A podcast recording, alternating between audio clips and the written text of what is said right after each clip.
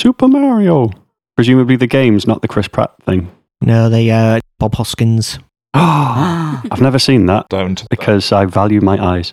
Bob Hoskins said it's the worst thing he ever did. And he killed a guy. I did, yeah. Disclaimer Bob Hoskins has never been convicted of murder. Convicted. But what if there is no tomorrow? There wasn't one today. Get away from her, you bitch! I'm Batman. Oh, do not. There is no tomorrow. Hello and welcome to episode 149 of the Nerdfest podcast. This week's nerds are, John Carver. Dan Watkins. Peter Johnson. Andy Chandler. and I'm Hazel Chandler. Today is our first podcast of 2024, so we're going to chat about the films and TV coming out this year that we're most looking forward to. We'll also reveal the number one thing we most enjoyed watching over the Christmas break, and Dan has a quizzy quiz for us. What's the topic, Dan? It's movies by numbers. Nice. So let's start the show. the worst thing I did over Christmas. Of a long list. Uh, my, my nephew was watching the New Year's Eve thing, and it was Rick Astley's concert. Rick Astley rocks New Year's. That's the one, Yeah. yes. And I introduced him to the concept of Vic rolling, Oh, God. but he doesn't quite get it. So his definition of Vic roll, which is all he's been doing for the last week, is he'll come up to you and go, "Uncle John, um, how many cows it take to change a light bulb?" Or any sentence, and you go, "I don't know," and then he'll just start singing "Never Gonna Give You Up" at the top of his voice. Live action rickrolling. Yeah, Now, That is how it works, isn't it? I know what Rick rolling is, but you know, just for the listeners. It's wh- it's where you Explain. lure somebody to an internet link and they think they're going to get a link of something exciting, but instead you get uh, the video of Vic Astley singing "Never Gonna Give You Up." Oh yes, no, I this this, this rings a bell. hmm It was it was a popular meme about 15 years ago. And totally revived his career, really. It did, yeah. Um, I mean, he's he's doing very well. Hmm. He had a big slot at Glastonbury on the main stage. He had his New Year's Eve thing. He's touring arenas next year. Louise is going. and he's very generous with his Pixar DVDs as well. Uh, I made that joke to Harry, and he didn't. I don't think he uh, Understood the- it. Oh, I get it. Yeah. Okay. Yeah, he- he'll, give you- he'll lend you Ratatouille, he'll lend you, um, he'll, he'll lend you Toy Story, but he's never going to give you up. Ah.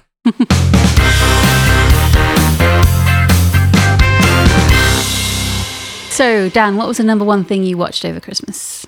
I think it was probably the daily dose of Marvel we were getting with season two of What If, Hmm. which uh, I found myself enjoying a lot more than I thought. Hmm. I thought need something in the background while I'm wrapping Christmas Hmm. presents. How much were you expecting to enjoy it? Not a lot. I didn't Yeah. really like season one, but there's some really strong episodes Hmm. in the second season. it felt like they were having a lot more fun with the concept. It felt like they were able to use the depth of characters that they've built up over 20, 30 odd films and just have a bit of a play about with new ideas for them. So you get a cool film noir episode with Nebula. You get a kind of retelling of the Winter Soldier story. You get a Christmas episode you get one that is basically Mario Kart with Tony Stark and Gamora, Mhm. with more Jeff Goldblum than you got in all of Thor Ragnarok, I think, in that episode. Yeah, I particularly like the Ant Man one, which was uh, what if Marvel's visual effects team were given sufficient time and money? that was uh, that was good. Yeah, there's an episode that's a nod to Neil Gaiman's Marvel 1602 comic, Ooh. which is Tudor style Marvel, where you get Tom Hiddleston playing a Shakespearean actor in Shakespeare's time. They got Kate Blanchett in to voice an episode, which mashes up her character from Ragnarok with the Ten Rings from the Shang-Chi film. Ah. And yeah, there's uh even a brand new character they introduce who is an indigenous American character. And it's what if the Tesseract didn't make it to where it was in our universe? It ended up in North America several hundred years ago. And her tribe gains the powers from the Tesseract Oh. and are able to repel the invading Spanish armies Yes. and European forces that come to colonize them. That sounds really good. Does that mean we don't get Hamilton? Mm, Well, pro- That's your downside. That's the, that's the first thing I thought of, which is yeah, bad. I, gue- I guess. Yeah, European settlement of America does not happen in the Yeah. same way, so probably not. But her name is Kahori. Her episode can work as a standalone. You don't need to watch the rest of the season. You can watch these things in any order. She turns up again before the end of the season, but just that one episode alone. If you like films like Prey, which came out a couple of Mm-hmm. Mhm. years ago, I think that one in particular is really worth a watch. Yeah. You've almost convinced me. No, you have It, convinced it me. Hmm. kind of just sneaked out, didn't it? Doesn't I'd forgotten it was coming, and then I'd forgotten it had come. But Story of my life. Um, you know, Mm. it's it's not the best MCU you'll see, but Mm-hmm. Mhm. it's Not the worst. it's nowhere near the worst even in the past six months. All right. Excellent. Andy, what is your number one thing you watched over Christmas? Priscilla. Queen of the Desert. Um, no, Priscilla, uh, hardly wife of knew the it. Elvis. Mm-hmm. This is a new film from Sophia Coppola. It'll still be out in cinemas when this episode comes out. It's uh, the story of Priscilla Presley, told from her perspective, as opposed to the uh, 2022 Baz Luhrmann film about Elvis, which was about Elvis, you know? Strange, that isn't it? Yeah, By the Clues in the titles. title. predictable. But uh, this is uh, the story of a young, far, far too young girl who uh, falls for the uh, biggest star in the world and is very excited to live her fantasy life and then finds that it's not all it's cracked up to be and Elvis is a shit. Um, Yes. No, well, he's no, he's he's he's a- an interesting, complex character. He's charismatic and magnetic. Um, metal sticks to him, but he, um, no, but he's, he's he's very controlling and um, has a real temper and gaslighting and abuse. And Do Um, you feel it exists in the same universe as the other one? As in, do they just feel two totally different stories, or do they feel like two sides of the same story? oh, they're polar opposites in the way that they're told. Hmm. Yeah. But it does kind of touch on the story of celebrity and becoming famous so quickly on such a stratospheric level.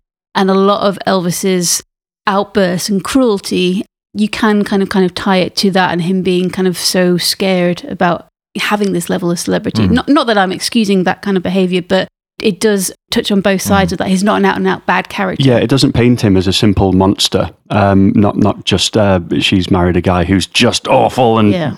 it's, it's nuanced and, It- and it- it realistic and grows, understandable. Mm. Like his cruelty grows. What was my favorite part was the there was a girl sitting along from me in the cinema, and whenever Elvis did something cruel or say something like you know that was really demeaning to Priscilla or threatened to leave her, which he did a lot, she would absolutely throw her arms up in the air and go ah, and then when Priscilla would like forgive him or she would not react in a way that however this girl wanted to, she'd be like ah.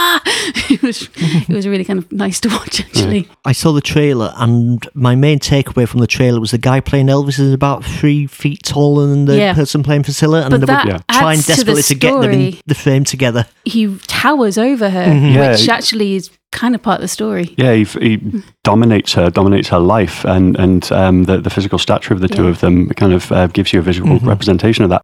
It's uh, stylistically very different to the Baz Luhrmann film, which was high energy, and this is quieter and more thoughtful. And I love that. It's Sophia Coppola, who um, I, I really like her work. I'd say this is almost as good as Lost in Translation, which may be my Mm. very favorite film. Mm-hmm. Going back to the height difference, though, that becomes less of an issue as Priscilla's hair grows. Ah, I Oh, that's see. the point. Yeah. But uh, the higher her hair gets, the higher her confidence grows, which is quite nice to see, actually. She starts off as, you know, a 14 year old child, but she does grow throughout the movie, both literally and with her confidence as well. And that, that explains that's why you've got the beehive at the moment. hmm Yeah. yeah. Mm. And you, s- you do seem very confident. it's very hard to get the headphones on there. yeah. That's, no, that's viral marketing for the Jason Statham film. Oh, we'll come on to that we'll, later. we'll come on to that. Yeah. Yeah. Priscilla, really, really good. Um, it, it should be watched by all people. I agree. Peter, what have you got? A couple of things. I've been doing a lot of comfort rewatching, I suppose, over Christmas. Mm-hmm. So I've been going through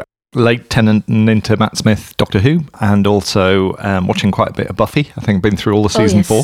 And also um, Hawkeye, which It's Christmassy. was actually pretty great watching it again. Uh-huh. That really im- It's sort of impressed Christ- me again. Christmassy uh, TV series. Exactly. Yeah, yeah. Uh, that was part Preparation of the for reason. Echo as well. Mm. Echo. Yes, which is the new sort of follow Mm-hmm. up series that also has the Kingpin's the bad guy and has the Echo character who is the deaf. Yeah, I she- can't yeah. remember whether she's deaf or blind. Deaf, I'm getting yeah. slightly confused with Daredevil there because Echo and Daredevil do often feature in the same stories. Mm. Yeah, I'm looking, kind of looking forward to that. It's only two days away for us now. Mm-hmm. So by the time this podcast comes out, you'll already have ignored it. Yep. I didn't realise it was that close. Mm-hmm. and all the episodes are arriving at once. Five episodes, yeah, out on the 9th. But one thing to quickly mention is Boat Story, which is very much one of these things that's a bit like a British version of Fargo.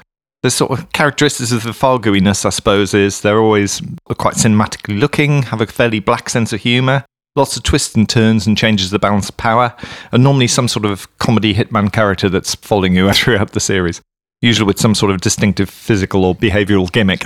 This one's Daisy Haggard and Patterson Joseph, who discover a crashed boat full of drugs, and they decide to take the drugs and try and sell them. And comedy hijinks ensue as they're chased around by a French drug lord called the Tailor, played by Checky Cario. I, uh, no, I enjoyed it. It's if anyone's seen The Tourist, Yes. it's the same same guys Okay. who made that, and obviously there's a new The Tourist has just come out as well, so you probably enjoy that too. And also the actual Fargo has just had a new series starting, which is about two or three episodes in that we're watching, which stars Juno Temple, who's really really good in the lead character, and that I would highly recommend. John Hammer's the bad guy. She was married to him nine or ten years ago, ran away, is married to someone else, and he doesn't like that situation. Now he's found out where she is, so it- that, that's Mm. really good. I'd definitely recommend that. Excellent. John, how about you?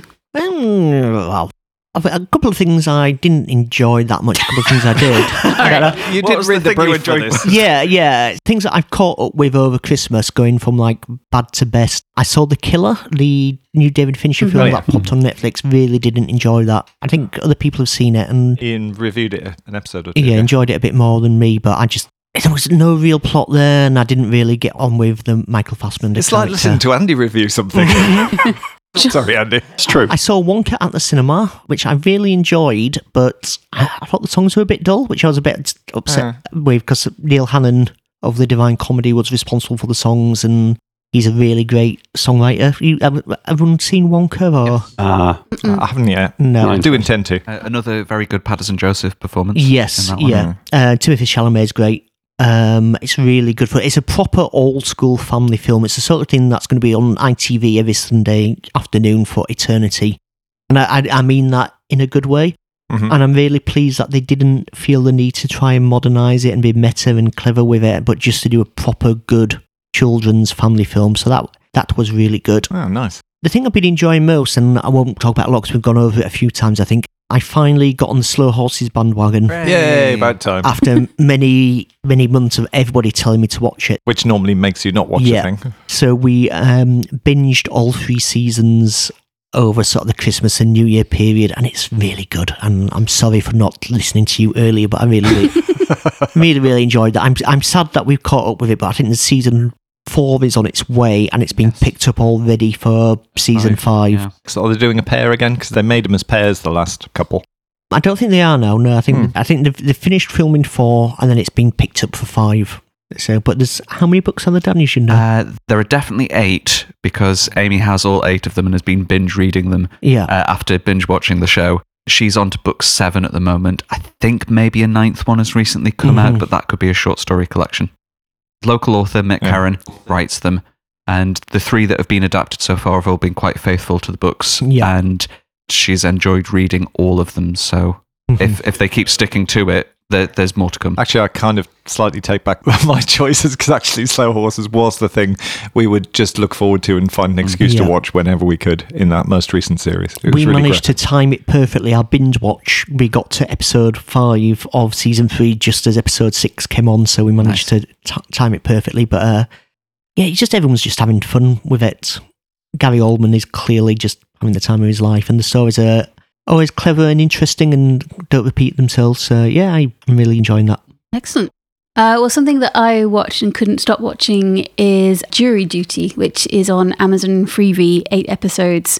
It is a series that takes place in the United States and essentially is about the jury selection process and then sitting on a jury th- right through to the final verdict. And the twist is that every single person in the courtroom, uh, sitting on the jury, judge, you know, prosecution, defense, they are all actors except for one guy, the amazing Ronald Gladden, He thinks he has signed up for a reality show showing the inner workings of the jury process in the US. So he knows there's obviously TV cameras and stuff like that that he talks to, um, but he doesn't know that his fellow jury members are actors, including James Marsden, who plays himself. Well, he plays an exaggerated version of himself. He plays a very entitled actor. Um, he, yeah, he, he throws a few hissy fits. But the thing that makes the whole thing work is that it is a hero story. So everything is based around Ronald's reactions to everything. Like the, the case itself, which is a civil case, it just gets crazier and crazier. Although it's America and I believe everything.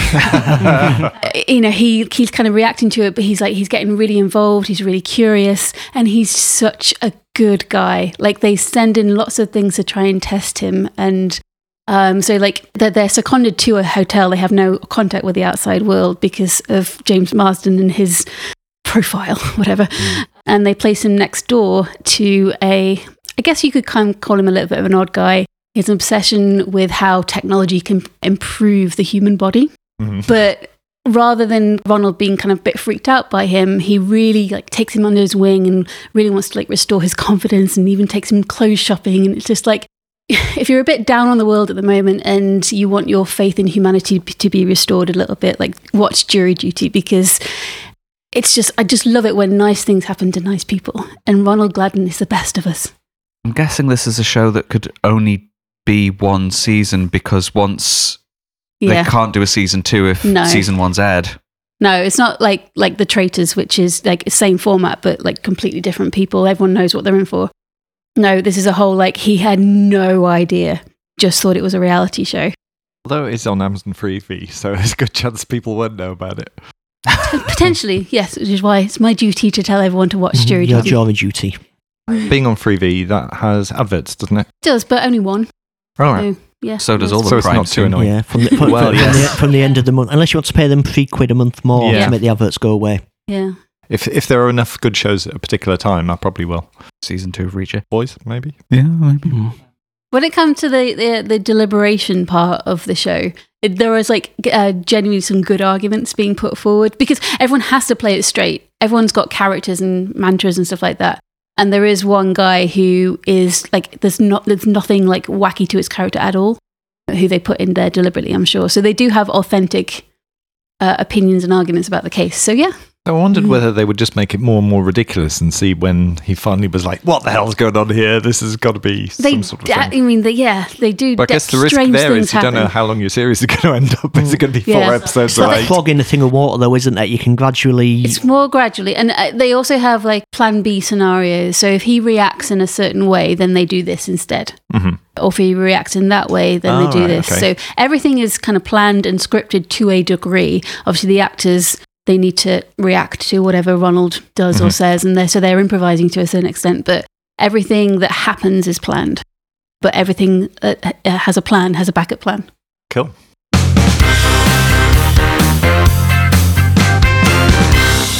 All right, so we're going to do a preview of the films and TV shows that are coming out this year that we are most excited about. When I first kind of thought about this and we kind of came up with the idea of doing this, I was like, I'm not sure there's anything coming out this year that I'm excited about. I don't really couldn't really put my finger on anything. There's loads. There's loads of great stuff. I saw a tweet doing the round that it was like, which of these are you looking forward to? It was like loads of logos of 2024 films, and I was like, mm, yeah, prove me wrong. All right. Jason Statham, Beekeeper. Yes, please. Yeah, there we go. Honestly, I've seen the trailer for this, and it's like Jason Statham taking on cyber scammers with bees. I, I What? don't know. This I don't- sounds I don't- insane. I don't- like it. I don't is know it how I the feel thing about where it. he's some sort of secret agent and Mhm. a code name is beekeeper It- or yes. something? Because if but something then threatens the hive, i.e., Yeah. society, they send Ah. in the But beekeepers. he is also a. he's literal also a beekeeper. beekeeper yeah. because the script is possibly confused. Is this a sequel to Jerry Seinfeld's Bee Movie? Oh, Have you seen the uh, YouTube video? It's the B movie, but every time somebody says the word B, it doubles in speed.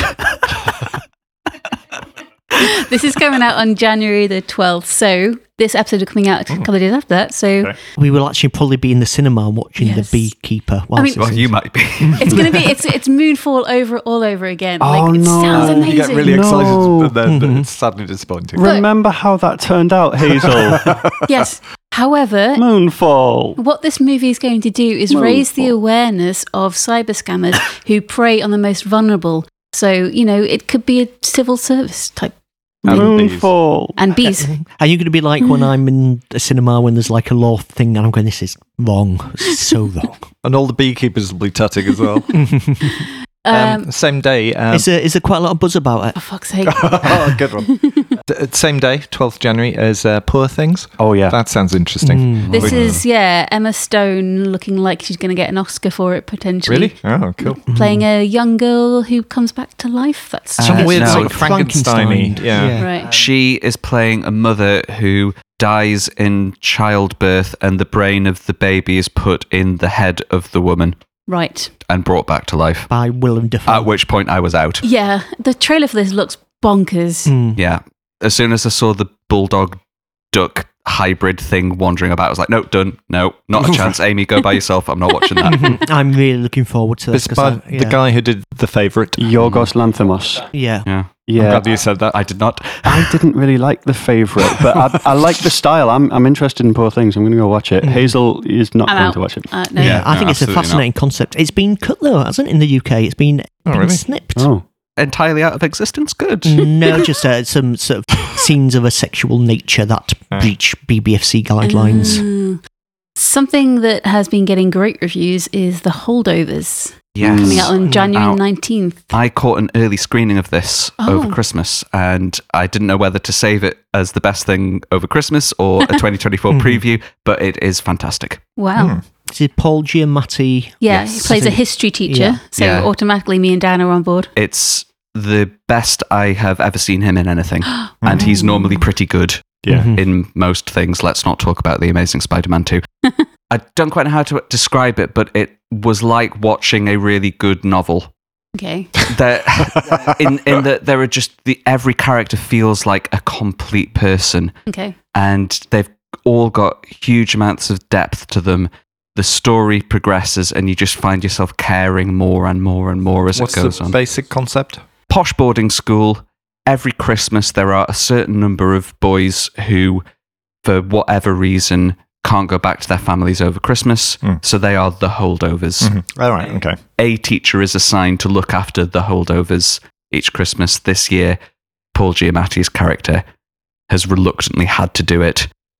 There turns out to be only one kid left Mhm. by Christmas. It's him, the boy, the school chef, and they're like a little makeshift family Hmm. over Christmas. I've heard it's Oh, kind of like okay. a throwback to like 70s kind of Hal Ashby. It's set in 1970, Mhm. so that would fit. But what I really liked about it the most was this idea running through it, which is true in life that you might think you know someone or you know how they think or what's going on, but you never really know everything that's going on with someone. Hmm. And these characters find out more and more about each other because they're the only company they've got for this holiday. But even by the end, they all recognize that you still don't know everything about these people. You can't judge them the way that you thought they were.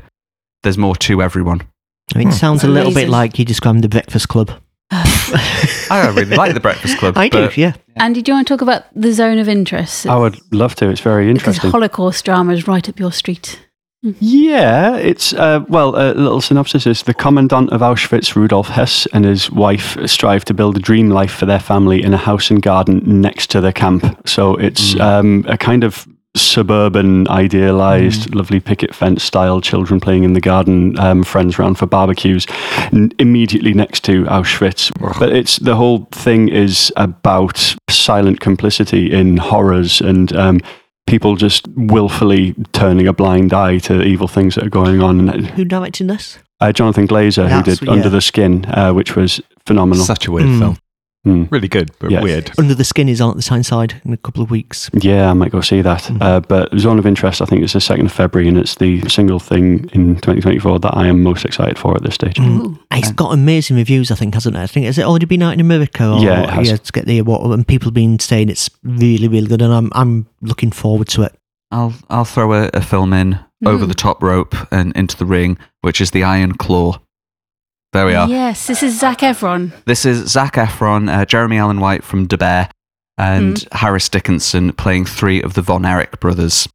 who, for people who know much about wrestling, were one of the biggest families in American wrestling in the 70s and 80s. Von Erich, not their real name, a character adopted by their father who, uh, let's say, pushed his sons into the business of becoming wrestlers like their dad and helping to run a regional territory in Dallas the real story of the Von Erich family is absolutely tragic. Hmm. There were, I think, six brothers. One of them made it past the age of 35. They've Wow. cheered the stuff, not cheered it up, but they've de tragified it because it was just too. So many of the Yeah. brothers died by suicide. They've taken one out of the film because there wasn't enough time to do all of them. Mm. Oh. It's an incredible story. The true story is almost unbelievably tragic. If they're able to put that through an A24 drama lens in this Mhm. film and tell the story of this family who, to the public eye, are the heroes of Dallas, the heroes of Texas, but behind the scenes, all of this turmoil is going on, it could be really special. They've not roided up, uh, they've all bulked up significantly with Yes. no additional help whatsoever. the special Hollywood magic protein diet. Much Yeah. like all the real Von Erichs who definitely never took anything. Hmm. I, I wonder with the trailer a little bit whether there's going to be a case of people going and expecting a fun wrestling story, p- p- particularly maybe over here where they're not that well known. You mean will they be sort of I don't know. disappointed? I- do you think the trailer missells it a little bit? Having Maybe a bit. It sort of shows more of the happy side of things. Yeah. Mm. Beware. Everyone beware. There's um what's the difference between the Iron Claw and Mister Socko's move? the iron claw goes on the forehead. Mr. Socko goes down the gullet. What was the move? Mister Socko's move called? The the mandible mandible claw. I have no idea what just happened. No. Madam Mm-hmm. Web, that's coming out on No, it isn't. Pass. Pass. No, okay, all right. Hey, Sydney's hey, we Sorry. know that man. He was in the Amazon with my mother when she was researching spiders right before she died. Sydney A Sweeney. line that has been taken out of the trailer for the film after all the memes. Oh dear. Oh, maybe, yeah. Let's just move on. I was going to say Sydney Sweeney as Spider Woman is the one thing that's kind of intrigued me about That, sh- this. that could be good, but also it's in the Sony Spider Man universe, so. Yeah. Speaking of Mm. Yeah. which, do, No. do we want to move on to Craven the Hunter? No. No, okay. Let's just dump Craven and Venom Three in the same toilet as Madam Web. Web. Flush All right. them all away. June Part Two is coming out March the first. It was it was supposed to come out last year, but obviously actors strike, which has Yeah. impacted a lot of these dates. This is why I think the first half of 2024 is so stacked, isn't it? There's a lot that was pushed back, I think, from this Mm-hmm. year. yeah. Is that for finishing things or is that for promotional reasons? Both, Yeah. Yeah. June 2 was finished, but the actors couldn't promote it yeah. because of the, uh, Hmm. the SAG strike. Are we looking forward to Part Two? Yes. Mm, I think so. Yeah. The the point at which I had to give up on reading the book because I just couldn't get through it is about the point where the part one film ends. Mm. Hmm. so I'm a little wary. I'm sure it will be good. I struggled with the book, but I got through the events of the first film. Mm-hmm. If you can't get through the first bug, I you're, kn- I you're know, doomed for I- the rest of it. Yeah. Yeah, I'm not going to try. Do we get Sting and a Nappy in part two? Uh, you get alopecia Austin Butler, I think. Al- Although Sting probably did fight one of the Von Erichs at one point. Probably, yes. Hmm. Not the same Sting, but Do we get a worthwhile amount of Zendaya this time? Because she was Yeah, I very think much she's- relegated to dream sequences and things last time. I think wasn't she's she? a main character in this one, uh, which is, is useful. If you don't have enough Zendaya, you can see her in Challengers later on in April. Okay. Ignore that because I've just skipped a couple of films that I want to talk about. Can, Delete. can I mention American Fiction? no, yes, Oh. because it sounds brilliant. sorry. Yes, no. I was just Oh, being a dick. Carry on. So this is another one that could get some awards traction, maybe for Jeffrey Wright, Oh. who He's always good. is playing an author who can't get his books sold. His publishers say that the only way that you're going to get white people to buy your books is if you pretend to be what they think an authentic black voice is. Mm. I yeah, I've heard. So, I've heard so it about kind this. of acts a satire of American black poverty porn that gets taken and it at becomes face value. a runaway success. And the the film, like the book it's based on, is trying to prove a point about people who think that they're liberal and open, but actually they're just Hmm. as blinded as other people. Kind of like people who think all of Britain is a Ken Loach film. hmm Like you think, oh, the Mm-hmm. Northeast, it's all like I, Daniel Blake up there. It's not Mhm. actually, but there'll be certain types who watch a film like that and go, oh, those Northerners, they have it so hard. Mm. This film is trying to get at that in an American Uh-huh. kind of way. Mm-hmm. That sounds good. We've got a new Ghostbusters film coming out, Uh, Frozen Moving Empire. on. Okay, we've got Godzilla X Kong. Oh, no. Ooh. No. I- I- They I'm- run, Oh, I- Andy, they run towards the camera. Mhm. Oh, God. So the, the Ghostbusters one, we're, we're back in New York, which is good when we're back at the firehouse. it's not good, John. It isn't good. Uh, based on past evidence, it will Slow motion pan up to the firehouse as reverent music plays. Look, a thing you remember from the 80s. Ooh. yeah. I didn't like Afterlife. I didn't like after. I do. I I really didn't like. We can talk about this now. Can't with the ending. Mm-hmm. CGI Harold Ramis was not a good choice on any level. But Godzilla X Kong. I Godzilla's pink. Yes, he is. Mhm. Why? Barbie. Yeah. Barbie made box office. Marketing. It's a Barbenheimer uh, crossover we all wanted. There's more Kongs, Mhm. like loads of them. Look, Baby Kong, Bad Kong. Don- Donkey Kong. Isn't Kong coming out of copyright? So there'll be Kongs everywhere soon. Yeah, the con copyright situation is just a mess to begin with, but the original Kong be right. RKO one comes out of copyright in a couple of years' time, I think. Yeah. I really am enjoying Monarch. I'm just looking at Andy's eyebrows going up. and that's kind of given me a bit of a taste for more of that world. And I liked Skull Island, Skull Island was good. Is this because you don't want to let down Ian Mayer? probably. Yeah. Yeah. I d- I don't want to let him down by not liking a Godzilla thing. I, I don't want to either. That's why I'm not going to watch it. yeah. Ah, I okay. can't hate it if I don't watch it.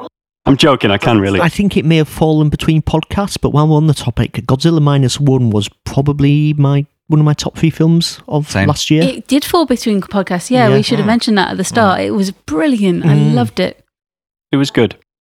God. That's, that's pretty high praise. All right. It was all Segway, Civil War. Oh yes, Mm. that is on my list of films. I'm Yeah, looking Alex forward to. Garland's new movie. So this isn't about the American Civil War. This is a potential All the futuristic Marvel one Civil War. where This- Nick, yeah, this Nick- is a speculative film. where Nick Offerman is the president. Ah. yeah, Mm-hmm. and certain states have succeeded from the United States, and they have gone to war with each other. So whether this is fictional or speculative depends exactly when in 2024 it's coming out. Mm-hmm. yeah, Good point. it's Kirsten Dunst, isn't it? Yes. And Jesse Plemons. Who uh, has a very sinister He always looking does. character? He always Mm. does. But there's a particular line in the trailer for this where he's got someone at gunpoint, and they say, "I'm American," and he says, "But what kind of American are you?" Ooh. so Alex Garland is British, isn't he? Yes. Yeah. So, so, so it's coming from a kind of a slightly outsider perspective. But I Do you love wanna- everything he's done. He's not. He's never made a single bad thing that I'm aware of. Oh, the beach. Mm. The beach was good. The Book of the Beach was good. Mm. Hmm. The song was good. Mhm. Oh, it was, it was Danny Boyle, wasn't it? The, Yeah. Danny Boyle so- directed yeah. the film, but I think Alex, it's Alex Garland's book, isn't it? Yes. Yeah. What I'm looking forward to is the sequel to what I think is the best action movie of the last 10 years, which was Fury Road. And the sequel, Furiosa, is due out 24th of May. Sequel or prequel? Oh, good point. Yes, it is a Yeah. prequel. It's the origin story of Furiosa. Mm-hmm. Yeah, so it stars Anya Taylor Joy as a younger version of Charlize Theron's character in Fury Road, and Chris Hemsworth, who plays Immortan Joe. with a very different nose, I see. and I'm very torn about this. Hemsworth's different to his normal nose. very different. Uh, Is he probably Coopering it? Maybe not in the same way. Yeah. but Mm-hmm. yeah, It took me a while to recognize him in the trailer. yeah. Mm-hmm. It wasn't until his Ah. name appeared on the screen. It's like, oh, He's got straggly, long, dark hair. He's absolutely covered in mud, which I don't mind. Yeah. But no, no, I am, I am looking forward to this. Uh, I, I agree. It's, it's one of the best action movies uh, of recent times. Is there a trailer for it? Because I'm, I'm, Yes, I'm- there I'm- is. No, I haven't seen the missed it, trailer yeah. actually. Yeah, yeah, I'm there just uh, just on principle, I'm looking forward to it because I thought Fury Road was so brilliantly done, and the Yeah. director is amazing. So it's George Miller still Mm-hmm. directing. Yes, Yeah. He must be an age now. He- he's over seventy, Mm-hmm. which is I mean, consider the the amount of action in Fury Road Yeah. that you could do that. I think he was seventy at the time then. I- It's Mm-hmm. Mhm. just incredible, really. I'm looking forward to Kingdom of the Planet of the Apes. Yeah. this that should be is, fun. uh, I think, Mhm. might be the same is that day. a restart? Where does Yeah. that fit in with the sort of cycle? Sequel? several generations after the war for the planet of the apes, which I think is the last one, apes have become the dominant Mm-hmm. species because a virus took out the humans. Mhm. Uh, that- this, was, this was before COVID.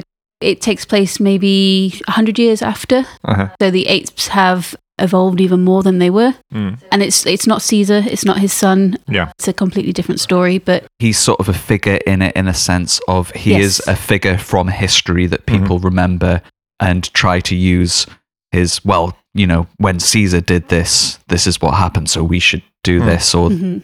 a certain character will call themselves Caesar as a title Yes. to refer to someone Mhm. from from history. Mhm. So it's an interesting way to Yeah, go about yeah. it. How many Kongs do we think are in this? many. Many Yeah. Kongs. Good. Did- King, did- Diddy Kong It's the year appears. of, is it the 'Cause- Chinese year of the monkey this year? It should be. Kongdom of the no, that doesn't work. Inside Out Two. Can I talk about that? yet? Yes, please Yay. do. Uh, Inside Out Two. Pixar. Yay.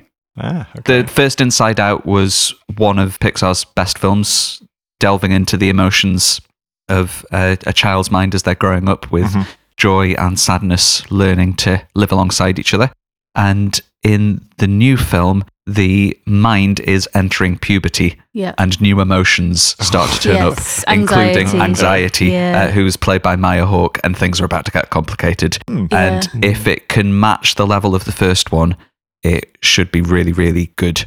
I loved the first one, but um, I think the ending sort of dragged out a little bit for me, Mm-hmm. and it was a little bit less impactful. But I love the concept of it. I'm going to anticipate John's comment, which is probably that you get mushed up between soul and inside out Elemental and then and, uh, elemental. yeah. And, and so they all just mush into one thing in W- my w- brain. w- w- was Inside Out the one where they killed the elephant? Yes. Bastards. yeah, I, I s- I saw the trailer and you kind of go, "Mm, mm, mm." I- the first one's great. I love the first one, but does it need a sequel? But then you could have said that with Toy Story. Yeah. But then you could Yeah. have said that with It- Cars. So, it you know, doesn't, 50 50. but generally, Pixar have done fairly well Hmm. Mm-hmm. with sequels. Nemo. Their sequels tend not to be on the level of the first film, but they do seem to think about them more than other studios will tend to. It's not a Mm-hmm. Mhm. cash grab normally. Mm. I don't think Inside Out was their biggest merch seller in the No. first place. They basically tried to double the speed at which they were releasing stuff, and I think they lost something Mm. in terms of magic at that yeah. time. And they stopped during the pandemic putting their films in cinemas. So I think Mm. three or four films in a row went straight to Disney Mhm. Plus. Have you seen they're coming to the cinema? Oh, The, all the ones that went straight to Disney Plus during the Ah. pandemic, they're giving cinema releases to this That's year, I good. think, in the run up to Inside Out 2, maybe. They should have been doing that in the last six months because I think the cin- Mhm. cinema's been quite sparse relatively. Well, quantity over quality leads us into the MCU movie Mm. that's coming out next year, Deadpool 3. Now, the Ah. only MCU movie. Now the only MCU Mm. Ah. movie. Yeah, the MC movie I will see out of a sense of completism, but Yes. not because I have any interest whatsoever Not in it. even with Hugh Jackman coming back, even though he said he was No. Mm. done with the role after Logan. No, because I didn't massively love either of the other two Deadpools, and now Deadpool's in the MCU, and it's just, it's he's going to make references to things and haha quips and. I- uh, I it's at a- too- it is No, a, Dan's did it's a good at a job. level I of was gonna say, it's like- at a level of self-referentialness that I just I, even I can't get on with. I- Ha, he's I- I- swearing great. Good, good. Let the hate flow through you. it's heading to the dark side. I've spent the early part of this podcast defending season two of What If. I am not averse to new MCU content, but I just don't want Deadpool in my MCU. Hmm. I feel mm, similar. I, I'm very, very wearied by Ryan Reynolds' shtick. And I liked the first Deadpool and I did not like the second one. And I, I like Hugh Jackman as Wolverine, but he, ha- he's finished. And uh, I will watch trailers, but I think I'm probably not going to be interested in this He's film. got a divorce settlement to do now, Hugh Jackman, Yeah. so he's got Oh, has he? oh, dear. yeah. Ah. Hmm. but it, it looks interesting. There's going to be a lot of the Fox X Men characters appearing, um, presumably being offed to make way for new ones. I think Have you Famke much Janssen's hooting in and there. Hollering. Uh, Electra's appearing. I think Jennifer Garner's Electra is in there. Why? Mm-hmm. Who cares? Rumours of Patrick It's Stewart. just like a thing to point at the screen, like Leonardo DiCaprio and that meme. Go look, a thing I know. Does anyone know anything about this untitled new Alien movie? Apparently, th- th- there's a release date of August 16th. It's supposed to be set between the first two movies Mm-hmm. and stars Kaylee Spenny, who uh, was in Priscilla. Hmm. Um, Mm-hmm. So it's yeah, Fede Alvarez. I don't know how you pronounce his first name, the Mexican director. Okay. who's done some interesting horror stuff. Hmm. Hmm. So it's a young adult cast in the main, I think. Mm-hmm. Is it a sort of smaller scale take? Maybe? Well, they, they yeah. said that they brought the same team in from Alien, so the, ta- the same Mm-hmm. people who built the Xenomorphs came on and built the ones for this movie. So Mm-hmm. can't be that small. Wikipedia says it is titled Alien Romulus, so presumably it's a crossover with Star Trek. Presumably so. But yeah, I'm um, I'm looking forward. I'm a, I'm a, probably the biggest alien nerd I think out of us all. I'm mm, looking at the alien posters on the wall. Knew he and, wasn't human. Um, can, Oh, can we move from aliens into space and talk about Mickey 17? Yeah, yeah. What's the- I don't know. if That I know is this Bong one. Joon Ho's new film. Coming out 29th of March. this is the Parasite director. This is the Mm-hmm. Parasite director. Robert Pattinson plays Mickey 17, who is a Clone. Yep. Who is sent into space and slowly starts to regain memories of his previous 16 incarnations. Mm. I think it, it's built on a bit of a um, Arnold Schwarzenegger, the, the sixth day, um, that, that idea, Oh, yeah. I think, where memories and personalities can be transplanted to a new body. So you get sent to do a dangerous mission, and if you die, then we've got a new cloned body that we put your personality in. Didn't Moon use Moon did something that, similar yeah. as well? It's six days, and I kind of like it in a trashiani sort of way, but That I is wish, the only way to like a I Schwarzenegger. wish it had had Bruce Willis in it instead. no, Oh, it would have been a really Arnold. good film with Bruce Willis in it. Arnold only. So, you know, Bong Joon Ho plus Pattinson plus sci fi Snowpiercer vibes plus a bit of moon Mm. could Mhm. be really good. I'm in for that. Yeah, that looks cool. Joker. The Nah. Ah. Joker sequel. Nah. It was Nah. called Folie à Deux, 4th of October. a musical apparently. a musical Yes. with Lady, Lady Gaga, Gaga. as Cool. Harley Quinn. The best thing about the first Joker film was the discussions that happened after the film. I remember us having a very lively group chat about it. I seem to remember Ian and Hazel on this podcast having very different views. Yeah, I didn't like it at all. Ian, and Ian loved it. really liked it. And hearing all those different viewpoints about the same film was better than watching the film itself. Which isn't a great thing to It's not a great thing to say, but that I got something out of the film because it was interesting hearing how differently people reacted Yeah. to it. Yeah. if you're going to rip off Taxi Driver and King of Comedy, you can't get away with it just by sticking Robert De Niro in and saying it's a tribute. Dan, Hi, would you like to talk about Paddington in Peru? At the drop of Aw. a hat. sad. Why is it sad? Because one of the things I liked best about Wonka was it had the Paul King, the director of the first two Paddingtons, his sense of visuals, his sensibility, his style to it. Is- Is he not Paddington playing? He No. chose to Wonka instead of Paddington Oh. 3, so it doesn't have its director. He and Simon Farnaby have contributed to the story, but I'm not sure they've written the script.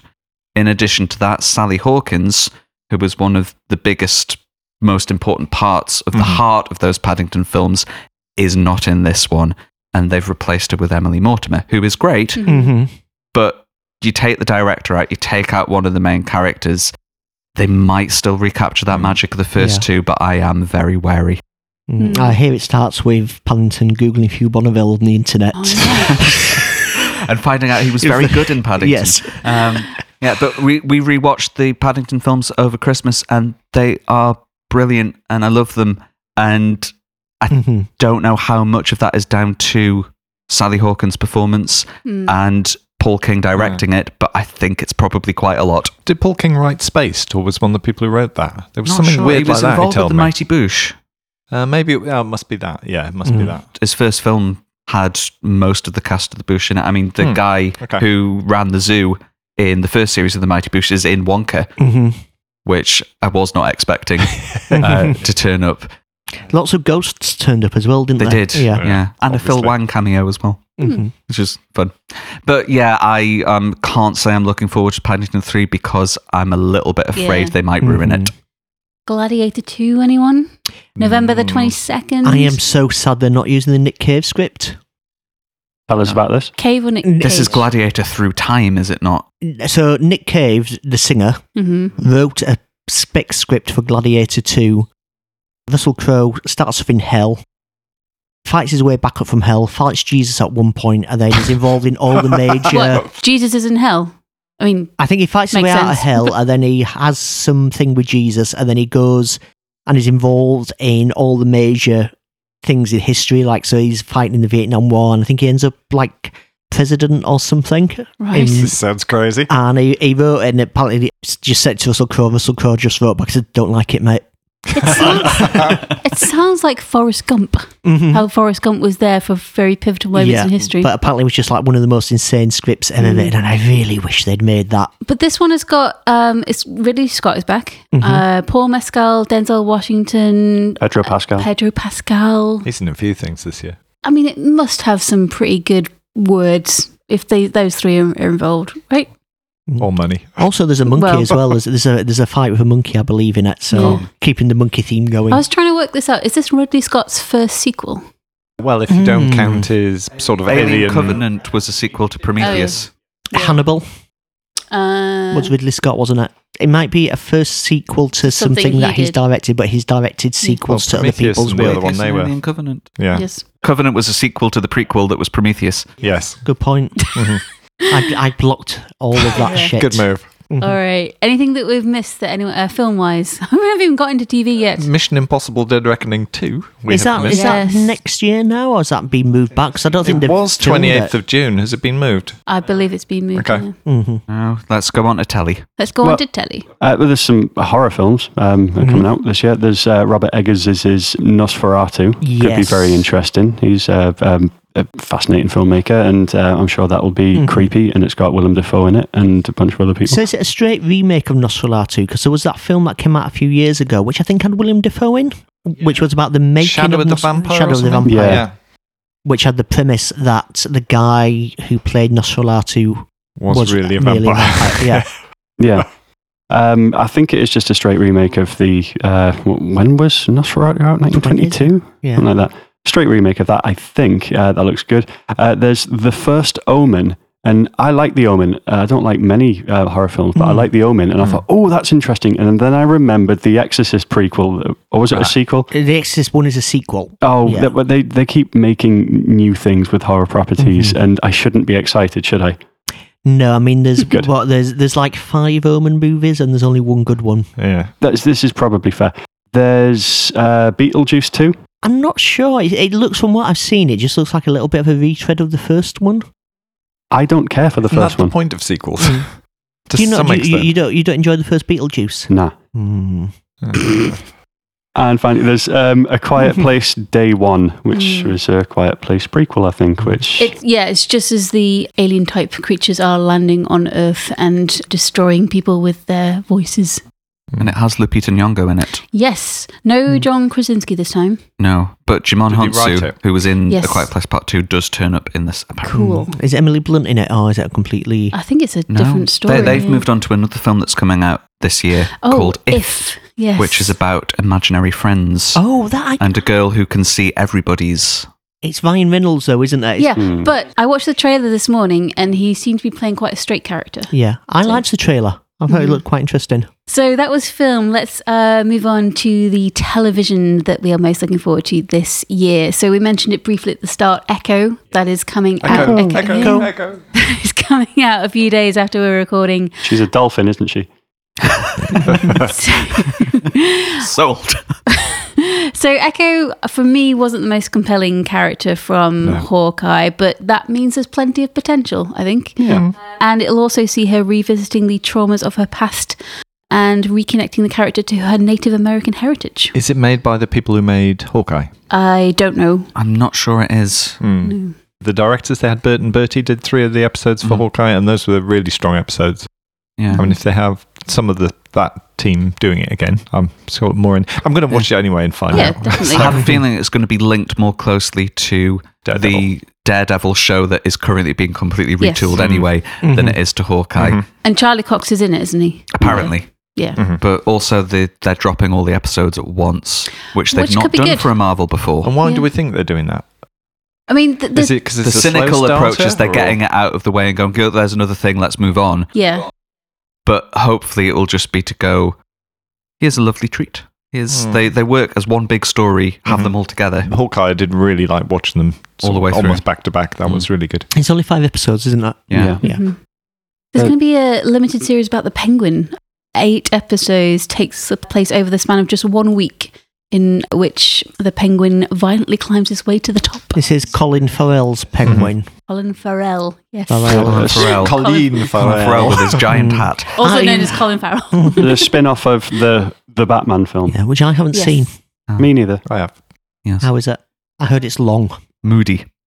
Rainy. It was all right, but actually, the, the penguin wasn't one of the things that made that much impression on me. Mhm. Plenty of potential. They never refer to him that because it is serious, Yeah. gritty, and emotional. At any point, did he say, "Whack, whack, whack, whack, whack"? Not enough. No. Did he have a what's the cigar point? on a, in a holder? Did he shoot anyone with No. an umbrella?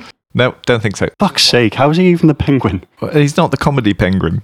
He's the serious penguin. The thing that appealed Sounds about dark. the Batman is that it decided we are dark, we are gritty, let's just go with that tone and really go with that tone. And they do not let up on that tone almost to a level of parody. Yeah. Hmm. Fun. It's fun because it's trying so hard not to be fun. Uh, and that's what makes it Yeah. fun, if that makes sense. How many times does uh, the Nirvana song get played? That A was lot. all over the It trailer. takes itself so seriously to a point where it goes past silly and works. Yeah. If the Penguin manages to recreate that, it could be fun, but you won't be able to watch it in daylight because it's so dark. One one thing that's coming out in January, uh, and uh, it's kind of I think burnt itself a bit, which is True Detective. That's got its like fourth Mm. season Is it- with so this is season four. Mm. yeah with Jodie Foster solving some sort Yeah. of crime in and Alaska. it's getting good reviews. Is it? Mm-hmm. Okay. It is. You always felt it had the potential, but it seemed to be very variable. The first season was a, you know, Great. great Gave out up the on box. season two, didn't bother with three. Yeah, exactly. Same here. Hmm. If the reviews are good enough, I'd, I'd try again. We'll see.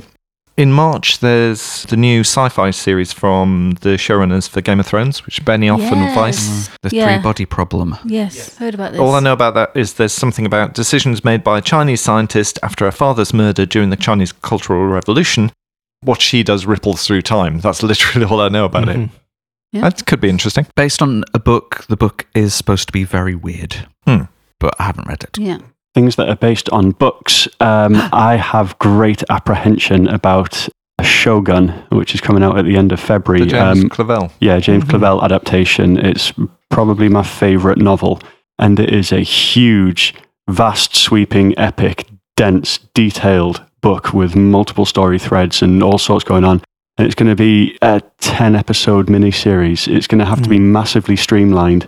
Hmm. Hasn't this been done as a TV show or series before? 70s Yeah. or 80s, maybe? What's it about? It's set in 17th century Japan. The Portuguese have a bit of a, a foothold there and do a lot of trade, and they've got a load of missionaries, Jesuit priests over, um, who are exerting a certain amount of influence over the Japanese court. And then uh, the main character is um, an Englishman who is piloting a Dutch ship, the first such to reach Japan.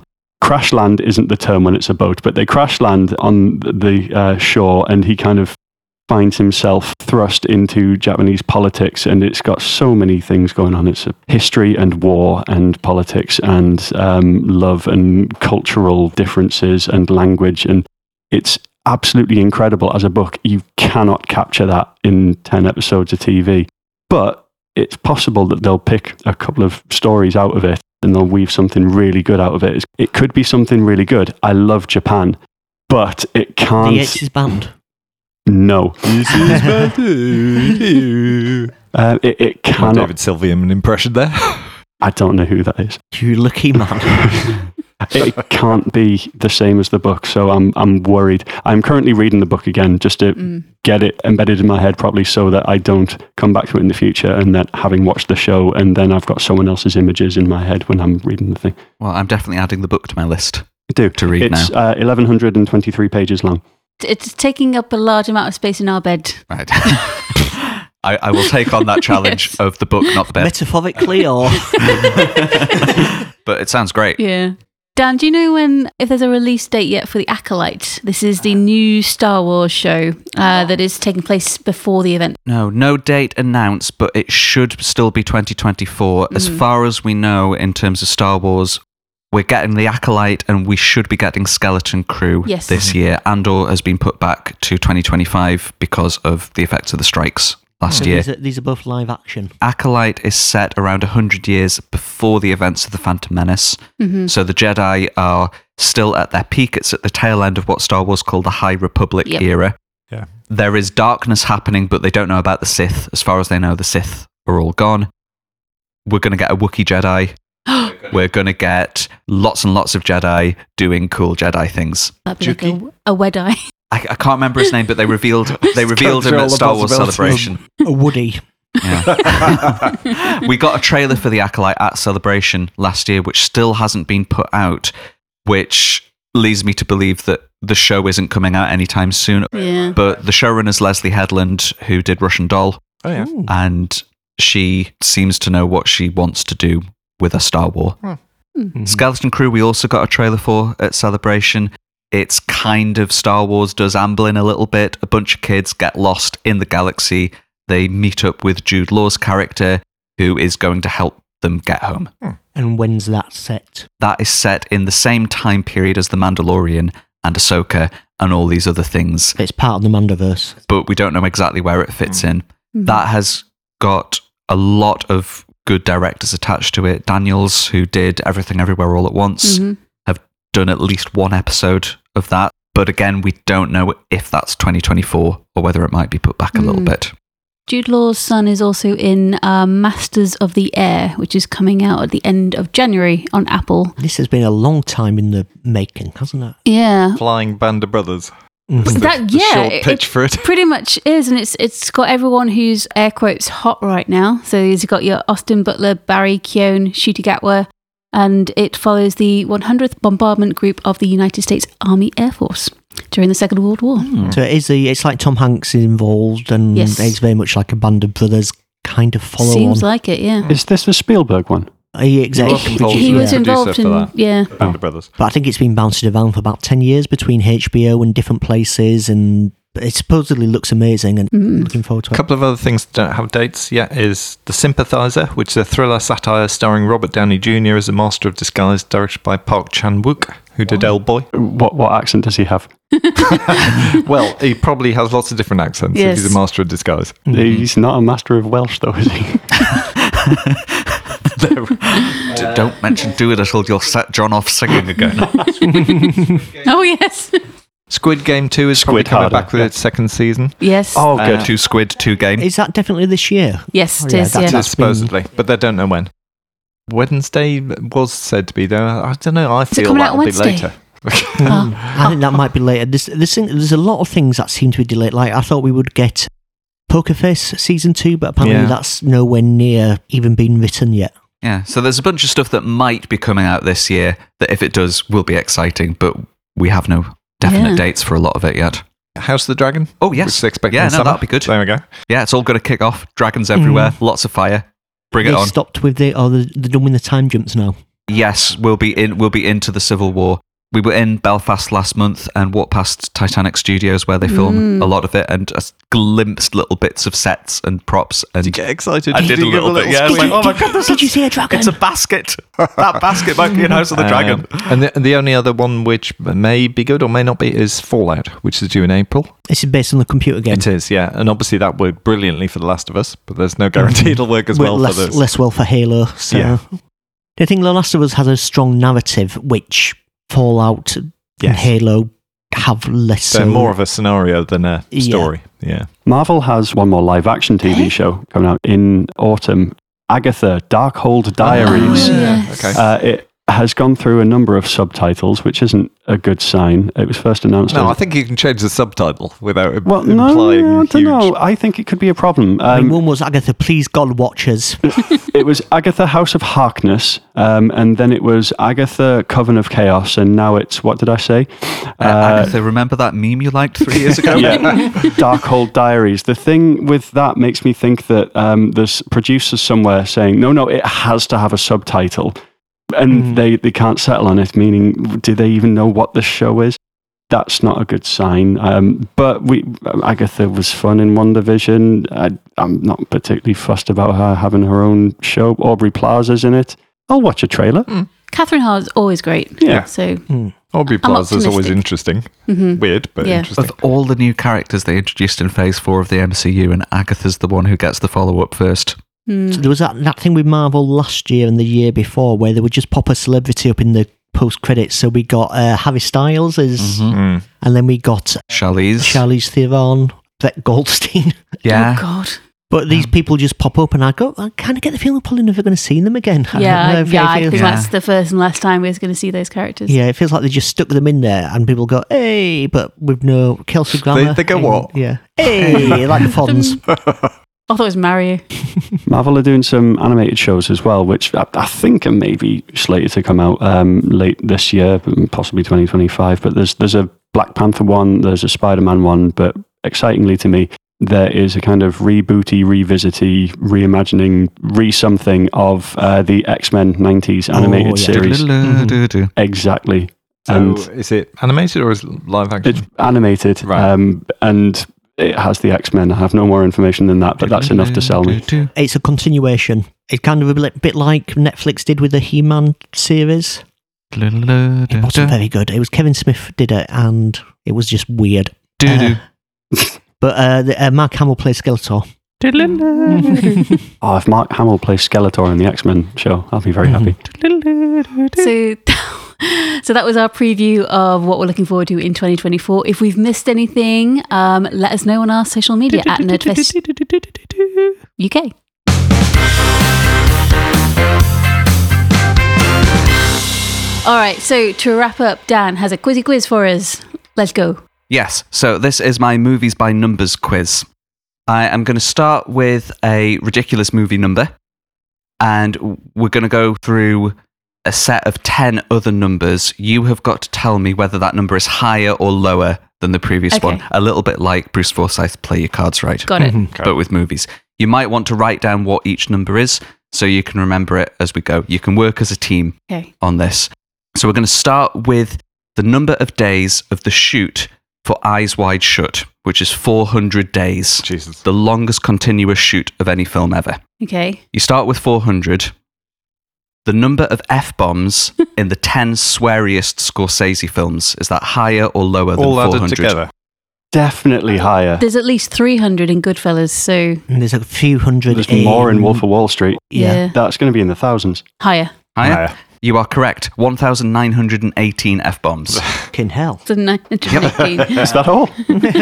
So, number three, number of minutes it would take to watch the entire MCU up to this point, higher or lower than Just the movies oh, 1918, or including TV? including TV. Oh. Oh God! Right, so there's like nearly 30 movies. Okay, how many hours is six? How, yeah, It's got to. It's got, it's, 200. it's got to be higher. I'm just going to say higher. Yeah, it's got to be That, by my quick estimate, is about 24 hours. 1,918 is 24 hours.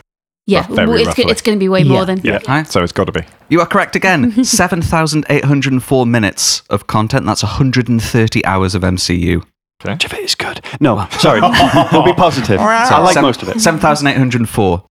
So, question four the number of times Harry Potter's scar was applied by the makeup teams on all eight movies. Oh, so shooting higher or days for all lower three. than 7,804. I mean, eight movies, so that would be like almost a thousand times per movie. Is that too much? Yeah, it's got to be because they Yeah, do it. it's not a thousand shooting days, surely, per No, movie. so it's, it's got to be lower. Lower. Let's go lower. Lower. You are correct. 5,800 times. I don't know. That's That a is lot. still much higher than I would have Yeah. guessed. Not just Dan Radcliffe, but body doubles, stunt doubles, and Ah. other Ah. the babies who played him. Mm-hmm. It would have been That easier sort of to just thing. carve it into his forehead. It probably is. Yeah, he would go and find a dark Well, wizard. There, there was a story for Star Trek that um, Gene Roddenberry tried to persuade Leonard Nimoy to actually have an operation to make his ears that shape. Oh, Illogical. so you're at five Mm-hmm. Number five, the number of unique items in the world's largest collection of Star Wars memorabilia. This is owned by Steve Sansweet of Rancho Obi Wan Oh, in California. higher. Higher. Yeah, I think I've heard something about this being like it's in the tens, if not the hundreds of thousands. Okay, let's go higher. Higher. That is correct. 93,260 catalogued, but Sansweet claims around 500,000 items. George Lucas so we'll go is a with rich man. 500,000. What, he just couldn't be bothered to 500,000. count over 400,000? More than his life's work, Or was he counting little Star Wars Lego bricks as individual items? Right. possibly. So half a million. Half a million. Number six, the number of extras in the record breaking crowd scene in Richard Attenborough's Gandhi film. Higher. I think it's in the millions. I think it's one point something million. Well, I have no I'm knowledge about Um, prepared this. to go with Andy on this. Yeah. though I'll go- I'll go I- with I know Andy. it's high, but I didn't know it was Yeah. that high. The streak is over. Oh, It was I've lower. never seen Gandhi. Oh, It was Oh, you fucking you biffed it. Do we want that to enter to official Do vernacular? we do we explain what a bev is? Is- Yeah. Oh, I thought you said he, he biffed it. No, we from Back bevved to the it. So Future. um, we have a thing called bev who will very confidently assert something, and then when it's wrong, go, "Oh, it was just a guess." And also get quite cross if you don't believe her when Yeah. she says something. yeah, so 300,000. That all. So it's lower. There's a lot of extras. I'm feeling very disconcerted about how much I believe that. what else have you lied about? Say, "I love you, Amber." I don't even know. So you're at 300,000. Number seven, the number of horses used in filming The Ride of the Rohirrim in Return of the King. Oh, that was about 1.4 million. Shut up, pounds. Andy. Um, Shut up. Number of, that's got to be lower. Most of them would That'll be be, lower. CGI. That'll be like, yeah. so these are real horses, not CG. Real horses. Yeah. Yeah, you'd have a couple of the front rows who are real, and then the Hmm. back, the back lot And then you would use the same horses for different shots. the and rest would be different, stuff. Yeah. lower. Yeah, you are correct. 250 real horses. Wow. There is a new, new uh, Lord of the Rings animated film out in December called War of the Rohirrim. Hmm, So maybe more horses will be added. perhaps, but not real ones. This is um, a cinema release, isn't it? Mhm. Yeah. Yep. Uh, what number are we on now? 250. Okay. Uh, number eight, the number of frames in The Nightmare Before Christmas. The stop motion classic. Okay, so it's How well, long is it? It's either 24 frames a second or 12 frames a second, depending whether they shoot twos or they shoot ones. So go 24 times 60 times 90. Be- Can we use calculators? It's I going to mean, that's be way probably higher going to than, take you higher than way higher than 250, to be 250. fair. It's Yeah. gonna it's going to be Yeah. about It's probably 1.4 higher, million. yes. Higher. Yeah. It'll Yes, be in it the is. millions. 109,440. Correct. Think of how many times that little skeleton had to move. Oh. So 109,440. Number nine, the number of gallons of water, US gallons, to destroy the grand staircase in Titanic. Ooh. I mean, This is all you, Hazel. 109 well, yeah, 109,000 gallons would be a lot, right? Mm, but there was a lot of water. He had that massive tank, didn't he, that he built? Yeah. But mm, I mean, typically to do that, you, you need to pump it all into a big tank. So you have to have a tank of that size that you can then just literally open the gates and let it but, splish well, out. yeah, and they they kind of inserted it through the ceilings Mm. as well with enough force to break Mm-hmm. the ceiling. So it's actually making the tank big enough and also, I suppose, not killing anyone who's anywhere near as well. Th- That wasn't CGI, he actually did This that. is wasn't it? real water that destroyed Yeah. that God, staircase. God, can you imagine if it went wrong? well, With this a- is what they're saying. They had one take to get it right. Yeah. Yeah. Um, I just don't know enough about gallons. I, know, I know plenty about Titanic. I, I have learned that a US gallon and a UK gallon apparently isn't the same thing, which I did not know. No. I've learned something today. Mm. My gut just says more. My gut says more. Your guts are wrong. Oh. No. 90,000 gallons of water. Close, though. It's a lot of, lot of water. Mm. And finally, the number of spots animated Oh. in Disney's the 101 Dalmatians. original. Ah. The original. Mm. That's not the number of So- spots per You- you frame, that's mean- just the number That of. is the total number of Total spots number drawn. in the film. It's a that number had of to be spots per animated. dog times number of dogs. Can't reuse the spots Right. Yeah. when So you're drawing a new ev- frame. So every frame of every e- animation. spot, every spot in that film. They must have been cursing the, the whole idea at that point, It's mustn't when they started using the Xeroxing technique to reproduce animation cells. Hmm. Mm. Are the spots consistent? I've never really. Again, that must be really hard. Apparent, apparent, according to the Disney 100 exhibition in London, yes. You'll use a thing called onion skinning, which is where you see where they were the previous frames. So But- typically you draw them in. The spots aren't actually consistent on a Dalmatian. They move al- around like like Rorschach from Watchmen. Yeah, he's, he's actually a Dalma- He's just a normal man with his head up a Dalmatian's ass. Exactly. Uh, in which case, higher. Higher. Higher. Uh, you are correct. It is very much higher. Six million four hundred sixty-nine thousand nine hundred and fifty-two spots. Wow. Spots before your eyes there. The production of spots was one of the biggest creative factors facing 300 artists working on 101 Dalmatians. In all, there are 6,469,952 spots on the coats of 101 dogs as they appear in 113,760 frames. I'd imagine if they'd done 101 beagles, the time they would have saved. Mm. Hmm, Exactly. And just for a bonus round, you did pretty well altogether. But the number of dollars worth of damage caused by the events of Godzilla versus Kong, according to a YouTube video I found yesterday, The amount of damage. the amount of damage that they In- caused in in, dollars. that film in dollars, higher or lower than six and a half million? Higher. Higher. Yes, very much so. according to this one video that has no basis uh, on or corroborating sources, twenty-one billion seven hundred seventy-four million four hundred eighty thousand and fifty dollars of damage caused by those two big lads. Would have thought it would cost more to fill in the hole that Godzilla shouted into the planet. what a stupid film. Hello there. And that was your movies by numbers quiz. Hey, Well thank you done. very much. Thank you. You all did. I think you got eight out of ten. Hey.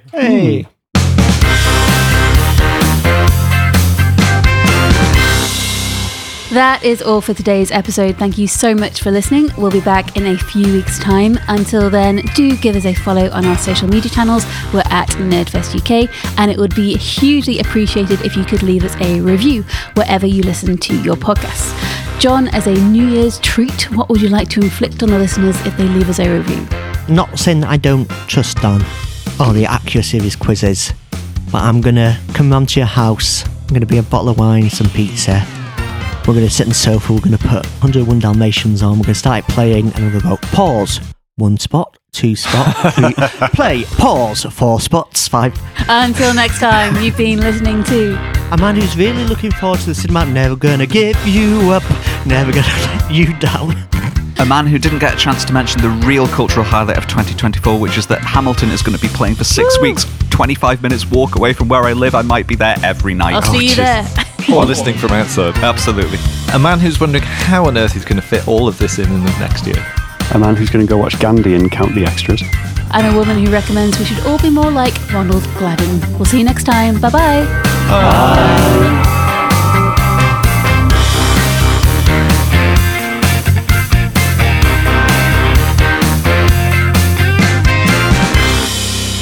Jason Statham. Beekeeper. Yes, please. Yeah. Honestly, I've seen the trailer for this, and it's like Jason Statham taking on cyber scammers with bees. It's my favourite, he's some sort of secret agent, and the code name is.